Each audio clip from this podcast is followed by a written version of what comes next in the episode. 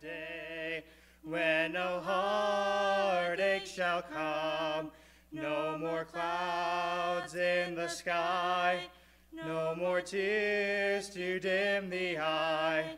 All is peace forevermore on the happy golden shore. What a day, glorious day that will be. What a day that will be when my Jesus I shall see, and I look upon his face, the one who saved me by his grace. When he takes me by the hand and leads me through the promised land, what a day, glorious day that will be. No sorrow there, no more burdens to bear, no more sickness, no pain, no more parting over there, and forever I will be with the one who died for me. What a day, glorious day that will be. What a day that will be when my Jesus I shall see, and I look upon his face, the one who saved me by his grace. When he takes me by the hand and leads me through the promised land, what a day, glorious day that will be. What a day that will be when my Jesus I shall see, and I look upon his face, the one who saved me by his grace. When he takes me by the hand and leads me through the promised land, what a day, glorious day that will be. What a day, glorious day that will be.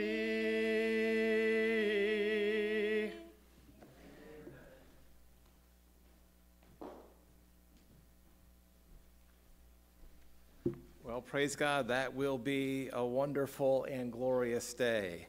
I praise God uh, for Zach and Samantha both. I praise God for that surgeon that fixed your uh, wrist so that you could play the piano again. Uh, evidently, the surgeon did a good job. Amen. Uh, thank you, Zach and Samantha both. Appreciate your faithfulness and, and your song. Uh, Romans chapter 4 this morning, please. Let's turn to Romans chapter 4 this morning. Uh, we understand that we'll be uh, with the Lord in His presence one day because of Christ, uh, and specifically because of what He has accomplished for us uh, upon the cross. Has the Lord Jesus Christ, God the Son, accomplished something for you on the cross at Calvary? Uh, yes, He did. He paid the price that we deserve to pay uh, for our sin. Are, are, are, you guilty of sin this morning, church? Yeah, we are. We, we understand that. But we also understand that we have a, a, God, a God the Father, who loves us so much that he sent his only begotten Son, uh, a perfect sacrifice, to die in our place. Now, uh, last week in chapter 3, we began looking at well, a variety of the, the doctrinal uh, elements that factor into what Christ accomplished for us uh, on the cross. Gave you that handout with some definitions. Um, probably made it feel complicated, but as we worked through some of those words and uh, began to define some of those words that may have been less familiar, uh, you get excited, right? You begin to understand the uh, the, the nature of exactly what's been accomplished and sort of the mechanics of, of, of our salvation. It's wonderful, it, it's, it's encouraging. You, you, can get excited about that. Uh, this morning, we'll, we'll continue kind of along the same lines uh, into uh, Romans chapter 4. And remember, the first half of Romans, the Lord has Paul uh, to be dealing with uh, the fact that everyone needs to be saved. He developed that idea pretty well, amen? Uh, that's, that's the Lord working through Paul to do that. Uh, he developed the idea that everyone has sinned and therefore everyone needs a way of forgiveness. Uh, we've seen that. Uh, we've seen the idea that um, all have sinned and come short of the glory of God and that faith in the Lord Jesus Christ and, and what he accomplished is, is the only answer. I was reading one man this week, his, his commentary on the book of Romans.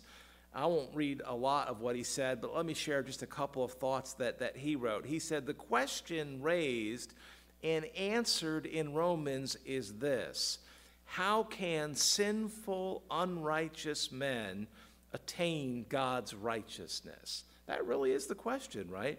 He says the answer is this God gives or imputes the righteousness of Christ to those who repent and trust in Him. That's it. That's it. That's the only answer uh, to the problem that we all have, the sin problem we all have.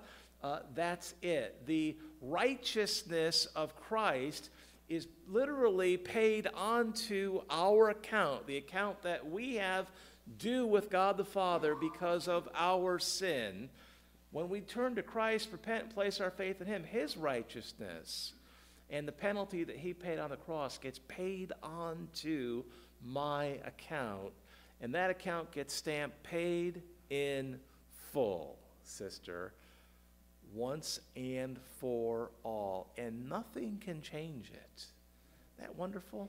Nothing can change that. This morning we see this idea of imputation, to put onto someone's account or to pay onto someone's account. Uh, their underlying word that's translated impute or imputation shows up uh, 10 times in this chapter. One time you'll see it's translated counted. We'll see that. Six times impute or imputeth. Uh, three times as reckoned. They all have the same idea. They all come from the same underlying word. This wonderful idea that Christ's righteousness is paid onto our account, satisfying our debt for our sin. That's the theme of this chapter. It's a wonderful theme. Would you stand with me just for a minute? If you're able to stand this morning, would you stand uh, just for a minute? I want to read just a short portion of what we'll see this morning. Maybe we'll read the first six or so verses. We'll stop and pray, uh, and we'll jump into this, this wonderful chapter. Here in verse 4, Romans chapter 4, uh, verse 1, the Bible says this What then, let me try that again. What shall we say then? That Abraham, our father, as pertaineth to the flesh, has found. For if Abraham were justified by works, he hath whereof to glory, but not before God. For what saith the Scripture? Abraham, back in Genesis, Abraham believed God, and it was counted unto him for what, church? Righteousness. Now, to him that worketh is the reward not reckoned of grace, but of debt.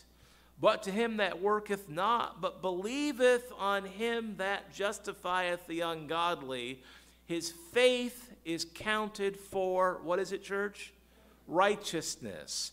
Even as David also describeth the blessedness of the man unto whom God imputeth what church?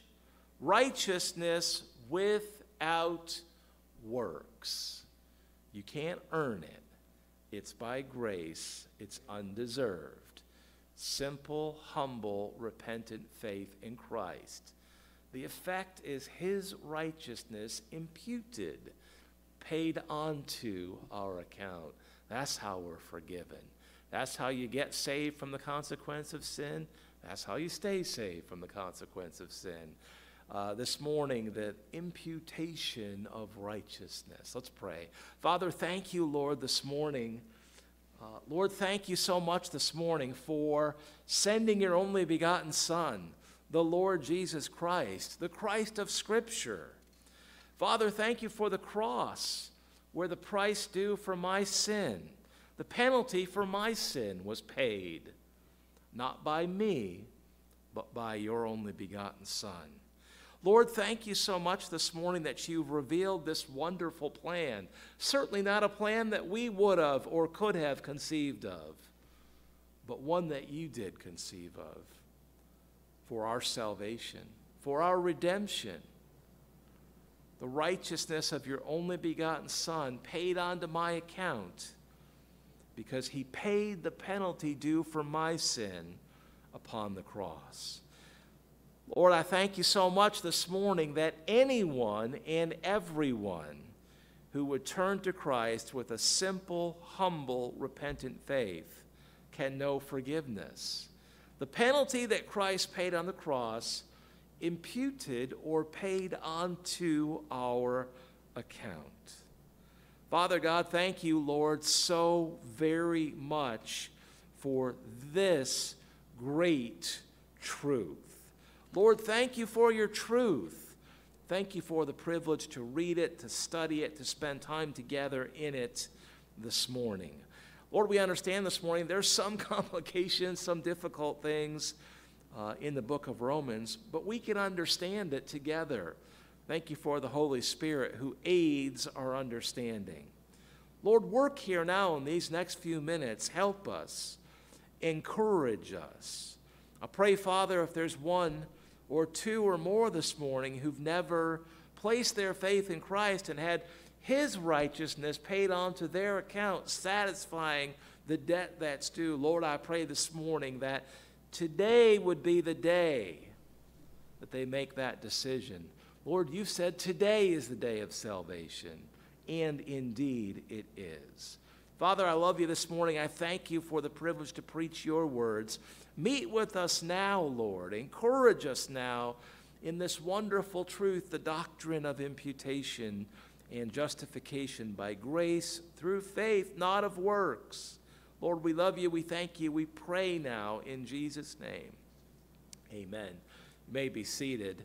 Are you thankful this morning for the Lord Jesus Christ? Church, are you thankful? just in your own heart, just take a moment. Lord, thank you. Father, thank you for sending your only begotten Son. Thank you for the cross. Thank you for the blood that he shed to cover my sins.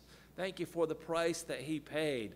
Thank you that that's what makes possible the payment of his righteousness onto my account.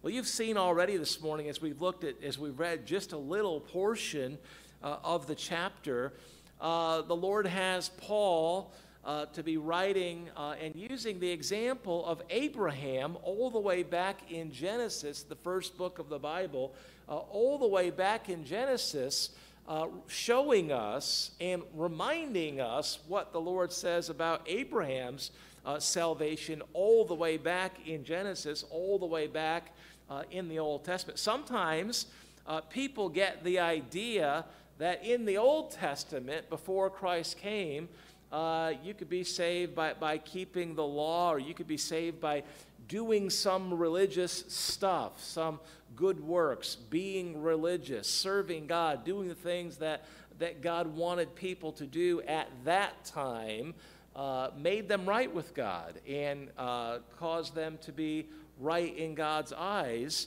uh, just as the salvation that we know today. That's not what the Bible teaches, though. And, and Paul shows us here this morning, he reminds us really what the Bible says about Abraham all the way back in, in Genesis. He didn't earn his salvation by obeying God, uh, he was saved when the Lord's righteousness was imputed onto his account when he believed, when he exercised faithful belief. This has always been God's plan to save his people. It is and will continue to be God's only plan to save his people. Aren't you glad we know that this morning? Marilyn, aren't you glad for that? It's God's only plan. It's the only plan we need. It's always been this way. It is and will continue uh, to be this. Let's see here this morning, Will. I don't have a, a, a, a nice three point outline for you this morning, but, but that's okay. Uh, that's okay. We see here this morning uh, righteousness was imputed to Abraham as a result of his faithful belief. Look at verse 1 again. What shall we say then that Abraham our father, as pertaining to the flesh, uh, hath found? Uh, Bible says in verse 2 very plainly that he was not justified or made righteous in God's eyes through his good works. No, that wasn't the case. Verse 2 For if Abraham were justified by works, he whereof, he hath whereof to glory, but not before God. Uh, Paul says, you know what? If Abraham did good works uh, and could have been saved or, or justified or made right in God's eyes through that, he would have had something to glory about, something to, uh, to brag about. Of course, that, that will be true, but we see here very quickly Paul's point is that wasn't the case. Yes, he did some things that were right. We'll see eventually. He was circumcised, which, which God required uh, in his day. Uh, he did some things, some, some religious works that God required, uh, but those aren't the things that made him right with God. That's not what saved him. Uh, what did save him? Well, it was his faith. Look at, look at verse 3. Uh, Paul asks the question as the Holy Spirit guides him uh, to write these things. He asks this question For what saith the Scripture? Uh, what does the Bible say about what made Abraham all the way back in Genesis right with the Lord? For what saith the Scripture? Back in Genesis 3, back in Genesis 15, uh, the Bible says, and, and, and Paul uh, summarizes here for us, he says, Abraham, what are the next two words, church? Abraham what? He believed God. He, he believed God. Now, remember last week we talked about the Bible word belief. Uh, it has a lot packed into it. It's, it's a little bit more than kind of how we use the word today. Uh, it's, it's not just saying, I know and accept that something is true. It's that plus the idea that I'm trusting in what I know to be true uh, for some outcome. Uh, I used the example or the illustration last week of, uh, of the trust game, right? Where uh, someone will stand behind you and, and challenge you to fall back uh, and, and they'll catch you. Zach, if I did that, would you catch me or not? You try.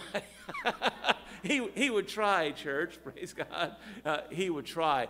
Uh, you, you may stand in front of that person and say, Well, I believe that if I fall back, that person uh, would and could catch me. I believe that you could. I hope that you would. Uh, I believe that you would and could. But I don't actually exercise faith in what I believe until I fall back and allow you to actually catch me. Right? And, and this is the idea that's built into the Bible word belief. It's, it's um, believing that something is true but then taking that next step of placing your faith or trust in that which you believe to be true. We made the statement last week that the devil understands, Marilyn, he, he knows that Jesus is the Son of God who went to the cross uh, and died, and that it's possible because of that, if I'll repent of sin and place my faith in Christ and the blood that he shed, that the righteousness of Christ will be imputed or paid onto my account. The devil knows that's true, but he's not put his faith in or trust in Christ for himself personally. Uh, and so we understand, we, we take care this morning to, uh, to not fall into the trap of just saying, I'm okay because I believe that's true. No, you've got to personally exercise faith. You've got to take the, the plunge back and trust, uh, and, and trust in what you believe is true. Uh, what does the Bible say uh, made Abraham right or righteous in God's eyes. Uh, look at verse 3 with me again. The Bible says, Abraham, what is it, church? Believed God. He, he, he understood uh, some truth, he accepted it, and put his trust in that truth. Abraham believed God, and it, that kind of belief, was counted unto him for righteousness.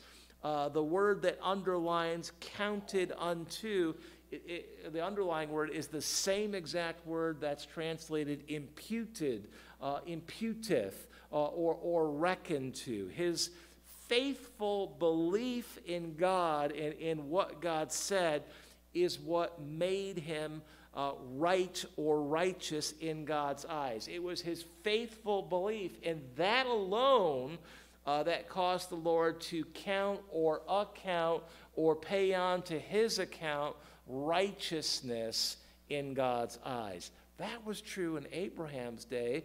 Rich, it's true in our day.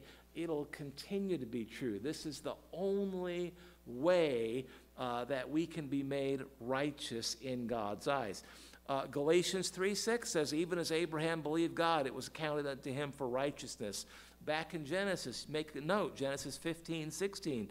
Uh, and he believed in the Lord, uh, and he, the Lord, counted it to him, Abraham, for righteousness.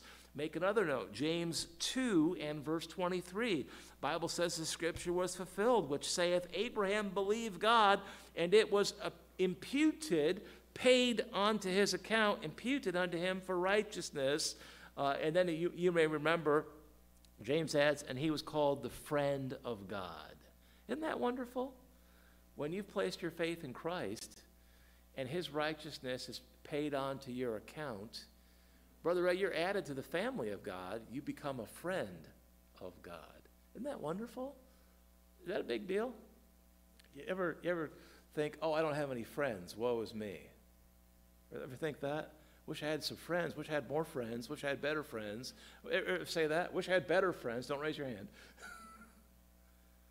Abraham believed God. It was imputed unto him for righteousness, and he was called the friend of God. What a friend we have in. Because of him, that friend, you could be viewed as a friend of God. Is that a big deal? Marilyn, I think that's a big deal.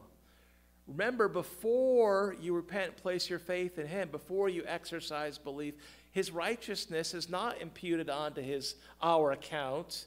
The wrath of God is not propitiated, to use the fancy word from last week. It, it, it's still upon us. We're still uh, on the enemy's team. We're still very much headed to a very real and, and very permanent hell uh, it, until we make the decision Lord, I know I'm a sinner.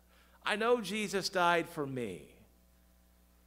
And so I'm going to turn and place my faith in him and the blood that he shed to cover my sins and trust that that simple transaction that follows is all I need. The Lord Jesus Christ's righteousness paid on to my account, paid in full, paid forever, once and for all. And I get to become the friend of God, Brother Gary. That's a big deal. That's a big deal.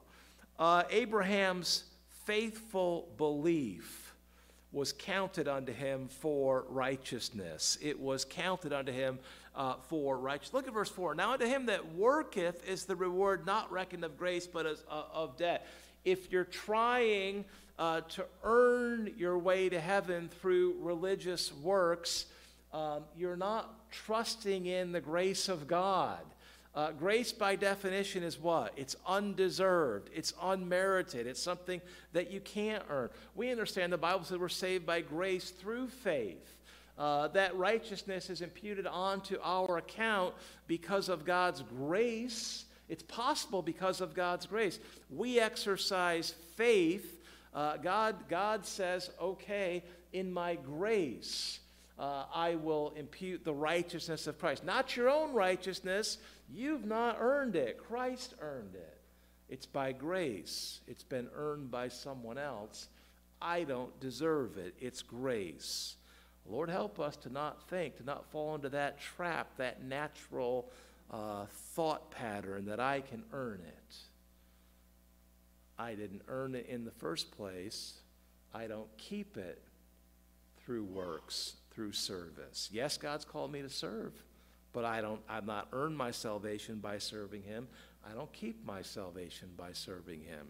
It's by grace through faith and the payment that's been stamped, paid in full once and for all. Look at verses 6 and 7. Uh, Paul makes reference to uh, David writing under inspiration back in Psalm uh, 32. He says, you know, all the way back in the Psalm. So there's there's Abraham in Genesis, And then King David, writing under inspiration in the Psalms, you know what? He said the same thing.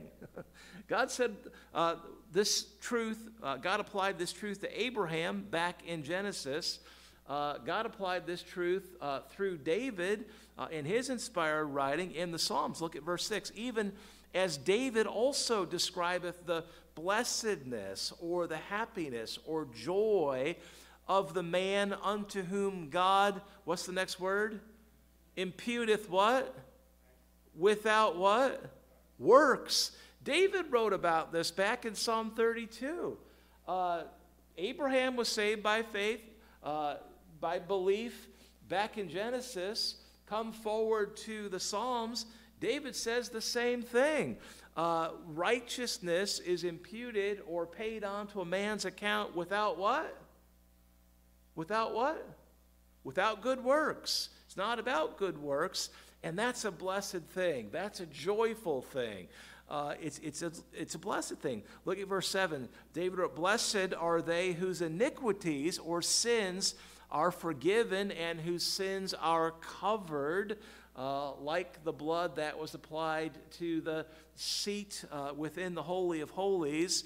Uh, verse 8 Blessed or happy is the man to whom the Lord will not impute uh, sin. Well, praise God.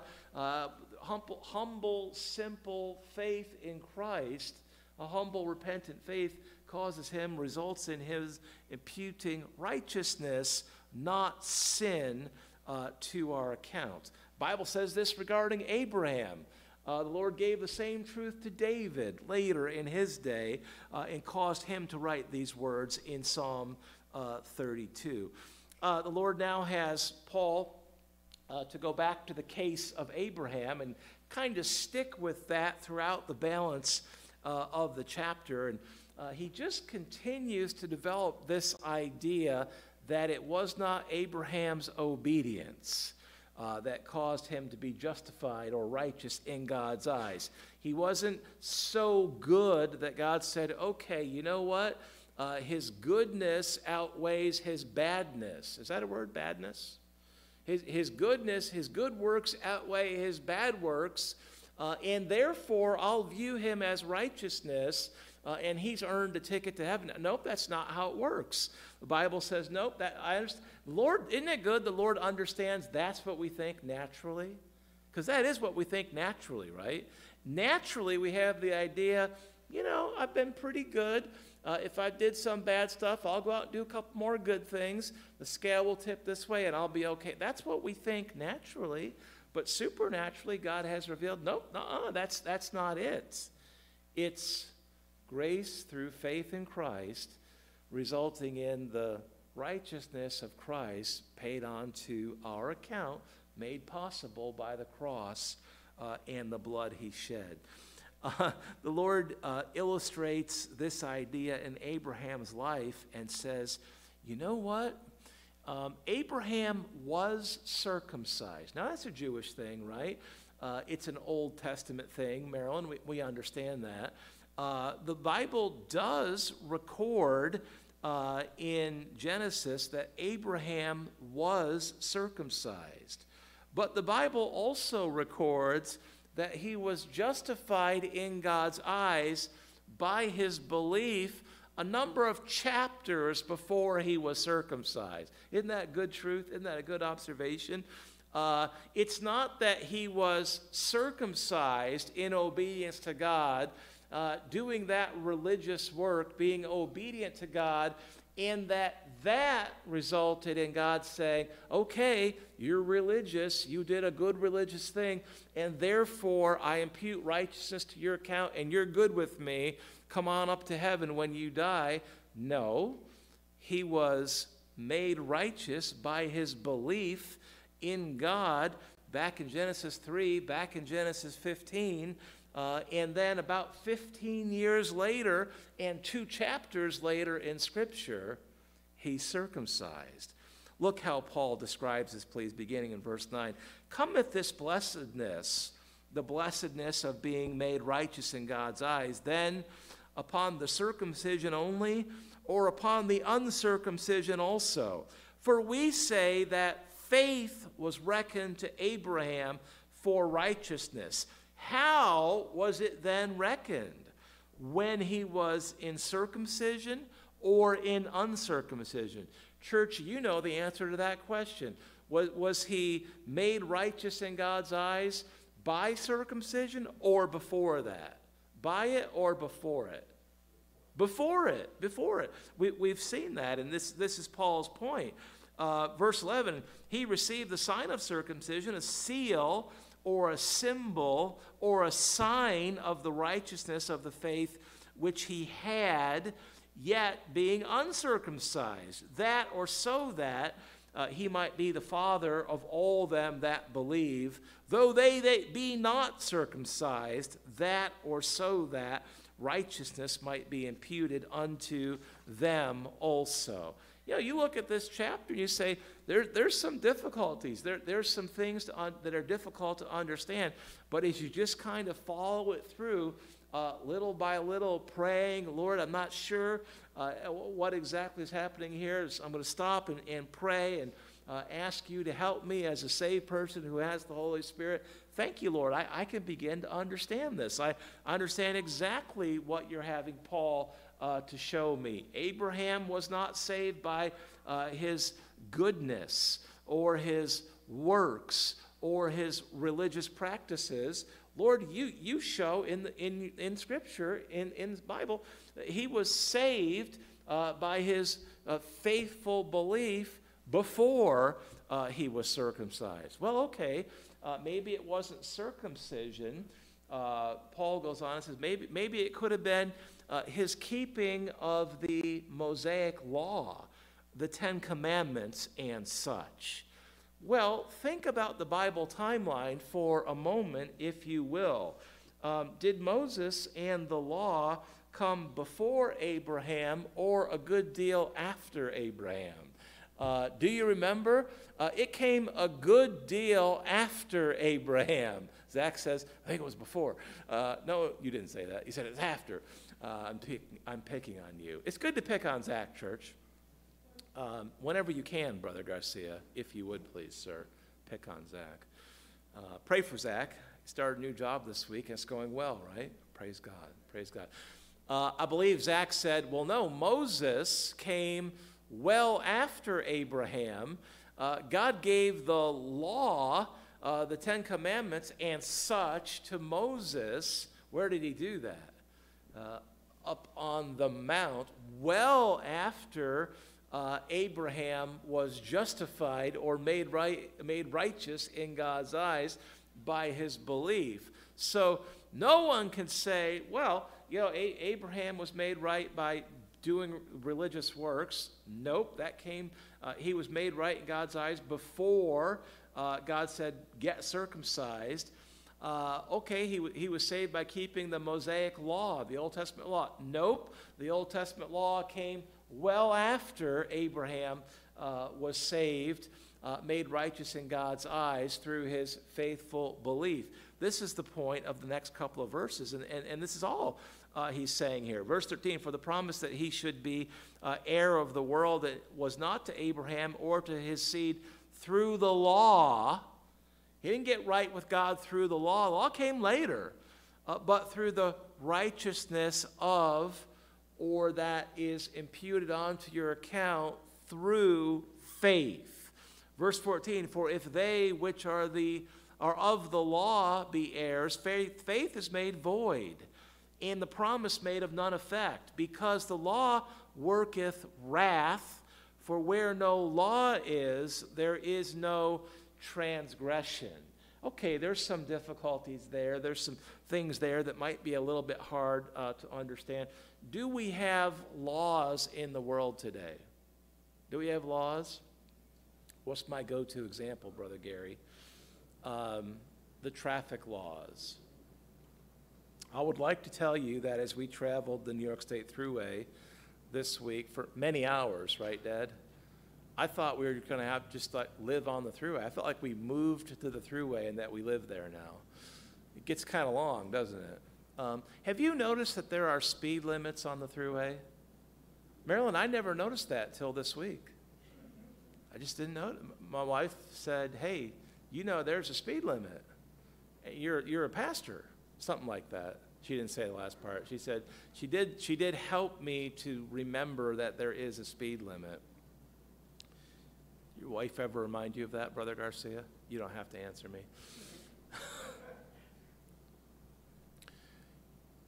if I was exceeding the speed limit, it revealed that I was what?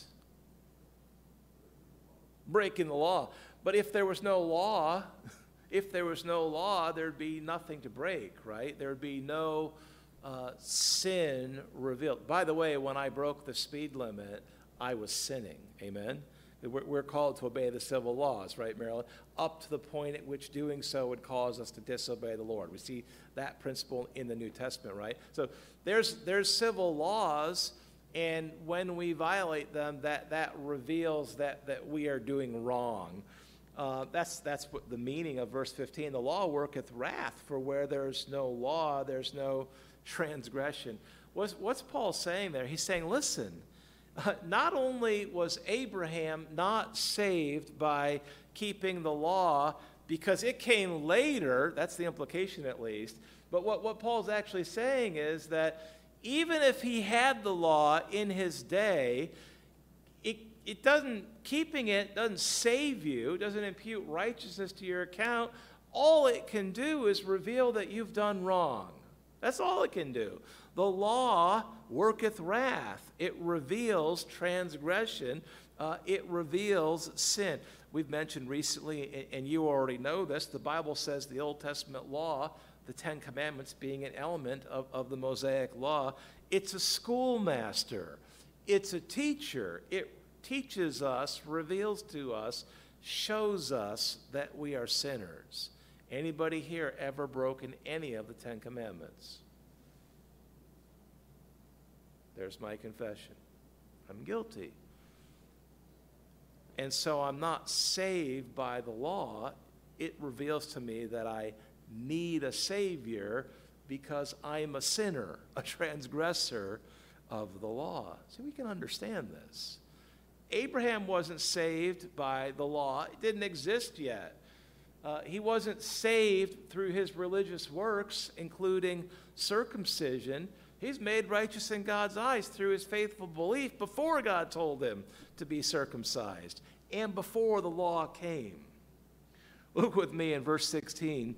Uh, Paul has been driving to this section of the chapter now. It says, Therefore, uh, it, uh, his salvation or his having been made righteous in God's eyes, therefore it is of what church? What's the F word there? Faith. Circle it, underline it. It shows up here, uh, it shows up again. Uh, in, toward the end here, uh, end of this verse. Therefore, it's a faith that it might be by grace, not something that he earned or deserved, but something that's undeserved by definition. To the end, the promise might be sure to all the seed, not only to, uh, not to that uh, only which is of the law, but to that uh, also which is of the faith faith of Abraham, who is father of us all. By the way, that's true in a physical sense, for most people at least, uh, through his various sons, most of the world. Might argue all of the world is descended, not just Jews, but Gentiles also through his various sons. So, in a sense, he's a physical father to the world, but also a spiritual father, one who was saved by faithful belief and grace by which uh, righteousness was then imputed to his account. Uh, he's a spiritual father to us all in, in the sense that he's, he's the example. Uh, he's, he's the example in Scripture of that. He's the example laid before us. Verse 17, as it is written, I have made thee a father of many nations uh, before him whom he believed he believed even God who quickeneth the dead and calleth those things uh, which be not as though they were. Uh, you remember the account of Abraham, of course. God promised him a, a what? What did God promise Abraham that he didn't have? A what? A son, right? a son. And uh, Abraham and Sarah said, mm, how? How's that going to be? Uh, God, you know we are very old. They were well beyond the age at which a man and a woman could have a child. Uh, the Bible makes that clear. Um, how old was Abraham when God gave him the son that God intended to give him? Do you remember? How old? A hundred ish, right? Right around 100, 99 or, or 100, right? Uh, how's that possible? Church, how's that possible? Yeah, all things are possible for God. Abraham and Sarah struggled at times with that promise. They did, didn't they? But in the end, they exercised faithful belief, and God blessed them with the son that he promised. Um, God quickened the dead in, in the sense that he made alive again their ability to have a child. He did that supernaturally. He did that supernaturally. By the way, Marilyn, that, that language at least implies the idea that that is a picture of us being made alive again as spiritually as we exercise faithful belief in the Lord. Um, have you believe, have you exercised faith that if you repent of sin and place your faith in Christ, that you'll be forgiven and that his righteousness has imputed or paid onto your account. Have you made that decision?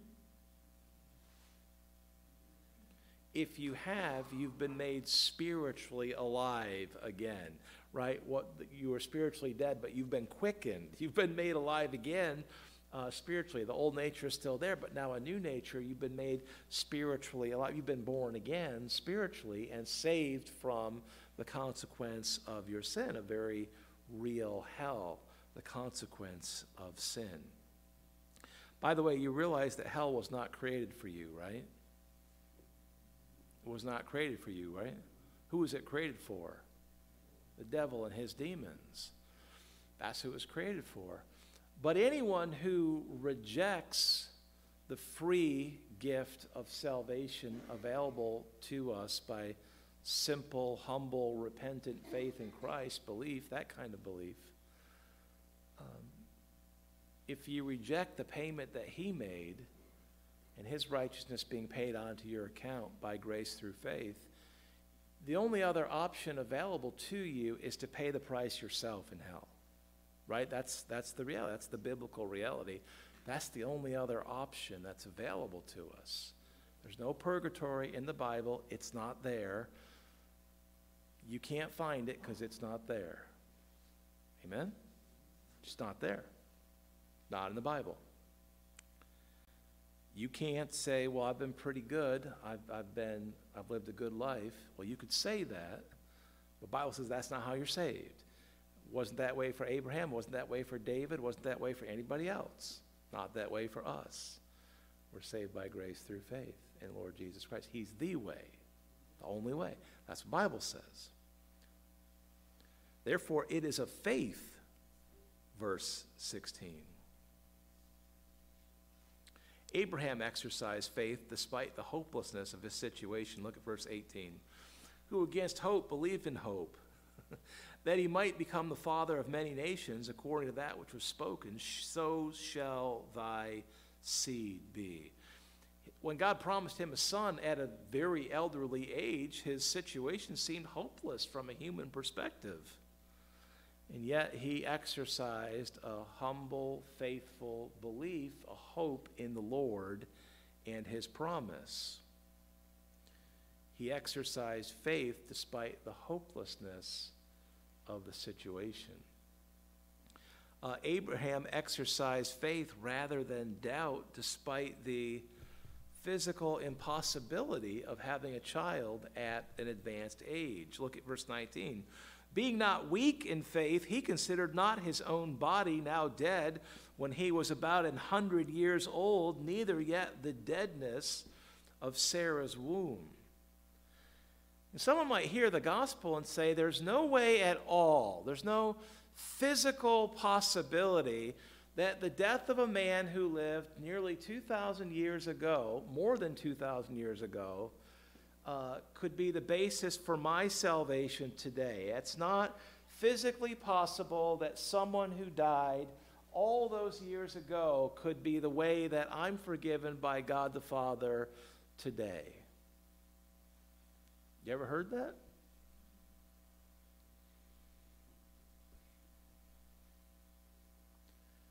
Abraham exercised faith despite the fact that having a child at 90 or 95 or 100 seemed physically impossible. And God gave them that child. We exercise faith that the sacrifice of Christ upon the cross is the only way we can be saved despite not understanding how that could be physically. See, it's not a physical thing, it's a spiritual thing, it's a supernatural thing. Gary, I don't have one ounce of trouble believing it because the Holy Spirit has convinced me in my heart that it is the truth. Amen? Just showed me in my heart as a young person. That's truth. You don't have to understand how it can be, although the Lord is showing us and explaining the mechanics of it to us. You don't have to understand it. It's just truth. The Holy Spirit said, You don't have to understand it, it's just truth. I don't understand how God could be three persons who make up one indivisible God. It's just truth. Brother Ray, I accept it. I have no problem with it. I don't understand how the Lord's going to rapture my body and perfect it. How's he going to do that? He's God. Marilyn, I have no trouble with that. It's truth. He's God. I don't understand how God spoke creation into existence. And not millions of years ago. But he did it, and the Holy Spirit gives me just a perfect peace about that. Abraham exercised faith that glorified God by refusing to doubt God's promise ultimately. Verse 20, he staggered or doubted not at the promise of God through unbelief. He just, he just wouldn't, but was strong in what, church? Faith, uh, giving glory to God. When you exercise faith, even today, even now, that glorifies God. You ever think about that? You exercise faith in the Lord and His promises to you, that gives glory to God. Do you want to glorify God? I do too. Lord, help us to exercise faith in you, uh, to believe your promises are true, uh, and to act on what we believe every day, to trust you, uh, and to make choices that reflect our trust in you. That glorifies God. Lord, help us to have a heart to glorify, uh, to want to glorify you. Abraham exercised faith that God was able to do what he promised. Verse 21 being fully persuaded that what he had promised, he was able also to perform. God said, I'm going to give you this child in your great, greatly advanced age. Didn't seem possible, but Abraham believed, uh, refusing to doubt uh, exercising faith that if God, the God of all creation, the God who spoke creation into existence, uh, made a promise, I will choose to believe that He's able to keep His promise. Do you believe that God is able to keep His promises? How's that possible? It's the Spirit of God working in our hearts, convincing and convicting us. Yeah, the, the same God that you've trusted for salvation, He'll keep you saved uh, without works and the law and everything else that people trust in for salvation in the first place. He'll keep you saved and He'll keep His promises to you. Do you believe that this morning? If you do, take a moment to say, Thank you, Lord. You've shown me in my heart, you've convinced me, you've convicted me in my heart that you're a God who's able to keep your promises. I want to thank you for that. Because if you believe that, you don't have to worry about it. Isn't that a good thing? Do you worry about it? I don't worry for a second, Marilyn, that God's going to keep me saved. I don't worry about that. That's the Holy Spirit ministering that confidence to me. By the way, the Bible shows us the Holy Spirit ministers that confidence to us. It's part of his ministry to us. Are you thankful for that? I don't have to worry about that. I don't have to worry, Brother Steve, when I draw my last breath, am I going to heaven or hell? There's only two options. There's no middle ground. There's no other possibility biblically. I don't have to worry about it. The Lord has shown me that, yes, I'm a sinner, but the minute I exercised a humble, repentant faith in Christ, his righteousness was imputed to my account, stamped, paid in full, forever, period, no question. The Holy Spirit ministers that confidence in my heart. Isn't that wonderful? I didn't have the Holy Spirit until I exercised faith in Christ. I had him by me, convicting me. Now I have him in me, comforting me. Isn't that wonderful? Lord, thank you. Here's the effect. Uh, here's the effect of Abraham's faith. Uh, verse 22 And therefore, based on his faithful belief, therefore, it was what? Imputed. What's that mean? Paid onto his account, reckoned to him. Uh, it was imputed to him. What was? His faithful belief was imputed to him for righteousness. That's it. The righteousness of Christ, his Savior, paid on to his account when he exercised simple, faithful, repentant belief. Now, there's three verses left, and I'm going to read them quickly, um, even though they're probably the most important three verses of the passage.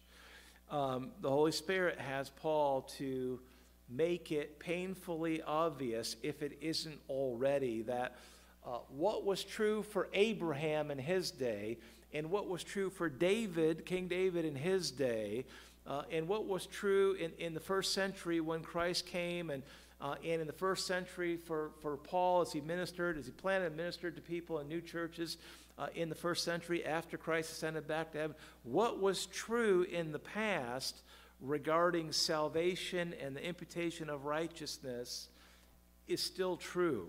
It's, it's still true. It's still the only way. Look at verse 23, please. Now it was not written for his sake alone that it was imputed to him, but for, what is the next word, church? But for us also. But for us also to whom it shall be imputed if this is this is if this is a if then construction. If something then something else. Uh, but for us also to whom it shall be imputed if we believe if we exercise faithful trusting belief on him that raised up Jesus our Lord from the dead who the Jesus who was delivered for our offenses and was raised again for our what?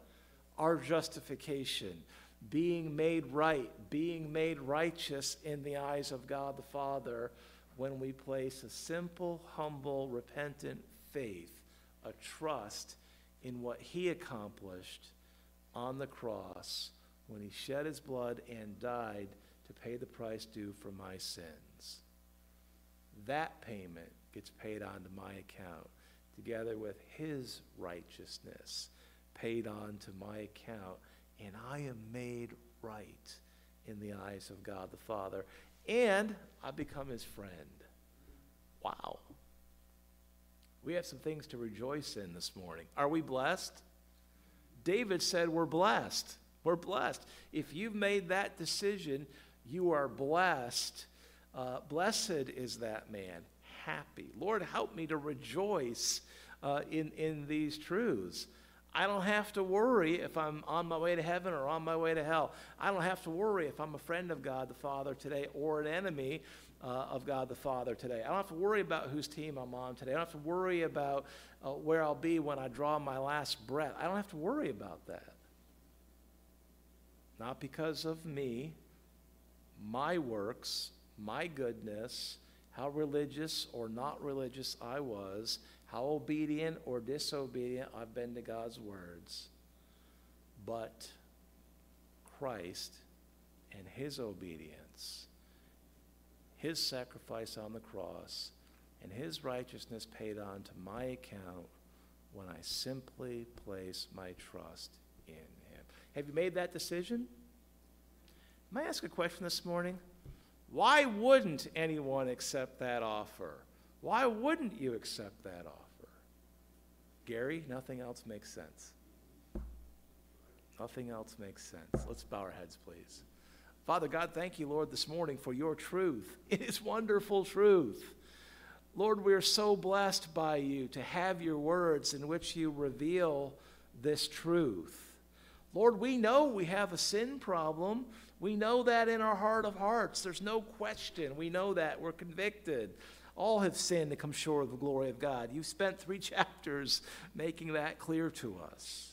Lord, we know we have a problem that needs a solution. And that our Savior, the Lord Jesus Christ, He is that solution. His sacrifice in our place, His righteousness paid on to our account satisfying your wrath at our sin. Father God, thank you, Lord, so very much for revealing this wonderful truth to us. Lord, help us to be grateful. Help us to praise you and worship you even in our hearts in this moment. Father, I pray for anyone here this morning, anyone who can't say, you know, I've, I've not made the decision yet to accept that imputed righteousness, that free offer, the grace available to me. I've not made that decision before. But boy, I recognize today I'm convicted, Father, by you. The Holy Spirit is tapping me in the heart and saying, This is for you, but you've not yet accepted the offer. Lord, I pray for anyone in that position here this morning. Lord, that they would simply agree, confessing, say, Lord, you're right. I'm a sinner. I need a Savior. So this morning, I'll take the faith that you've given me and I'll place it right upon Christ. And I'll trust that you'll impute that payment that he made and his righteousness right straight onto my account, stamping my account paid in full. Lord, by faith, I accept that offer this morning.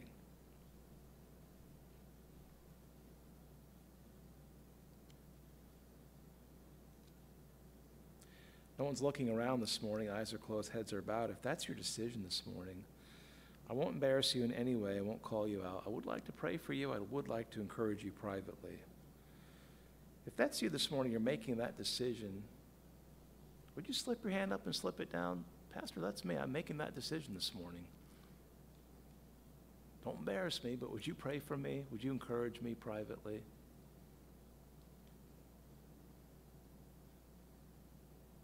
I'm making that decision today. Would you pray for me?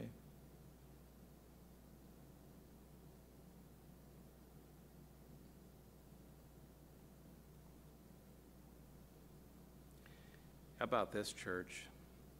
Are you grateful this morning for the righteousness that's been imputed to your account? You slip your hand up and slip it down. Pastor, I'm, I'm thankful. I'm thanking the Lord this morning for the righteousness of Christ that's been imputed to my account. I'm thanking Him this morning. I just want to praise Him and worship Him in my own heart this morning. Lord, thank you. Father God, we are blessed this morning greatly. Lord, I pray this morning that there just be a joy, even in the midst of a world that is so much and so often in crisis, so many trials and tribulations around us. Lord, I pray, even in the midst of all of this, we realize how blessed we are in Christ. Lord, that you place a happiness, a joy,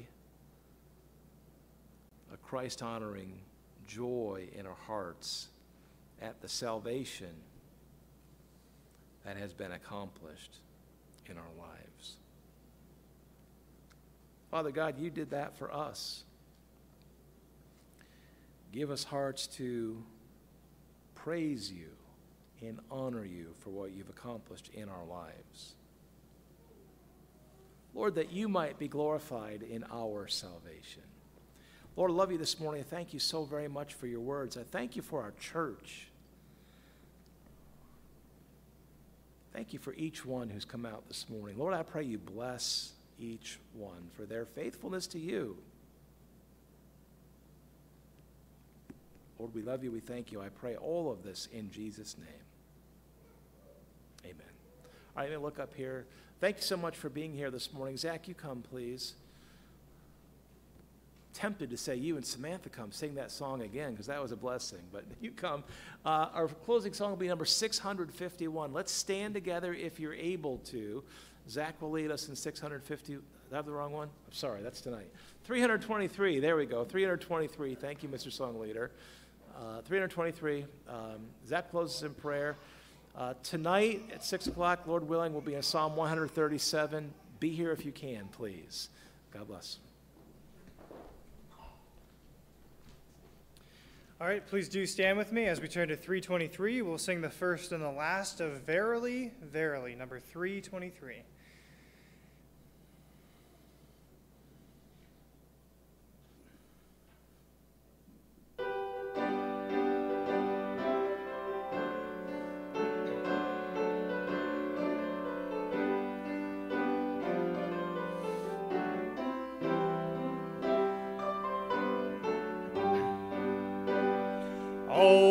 Savior that He died for me.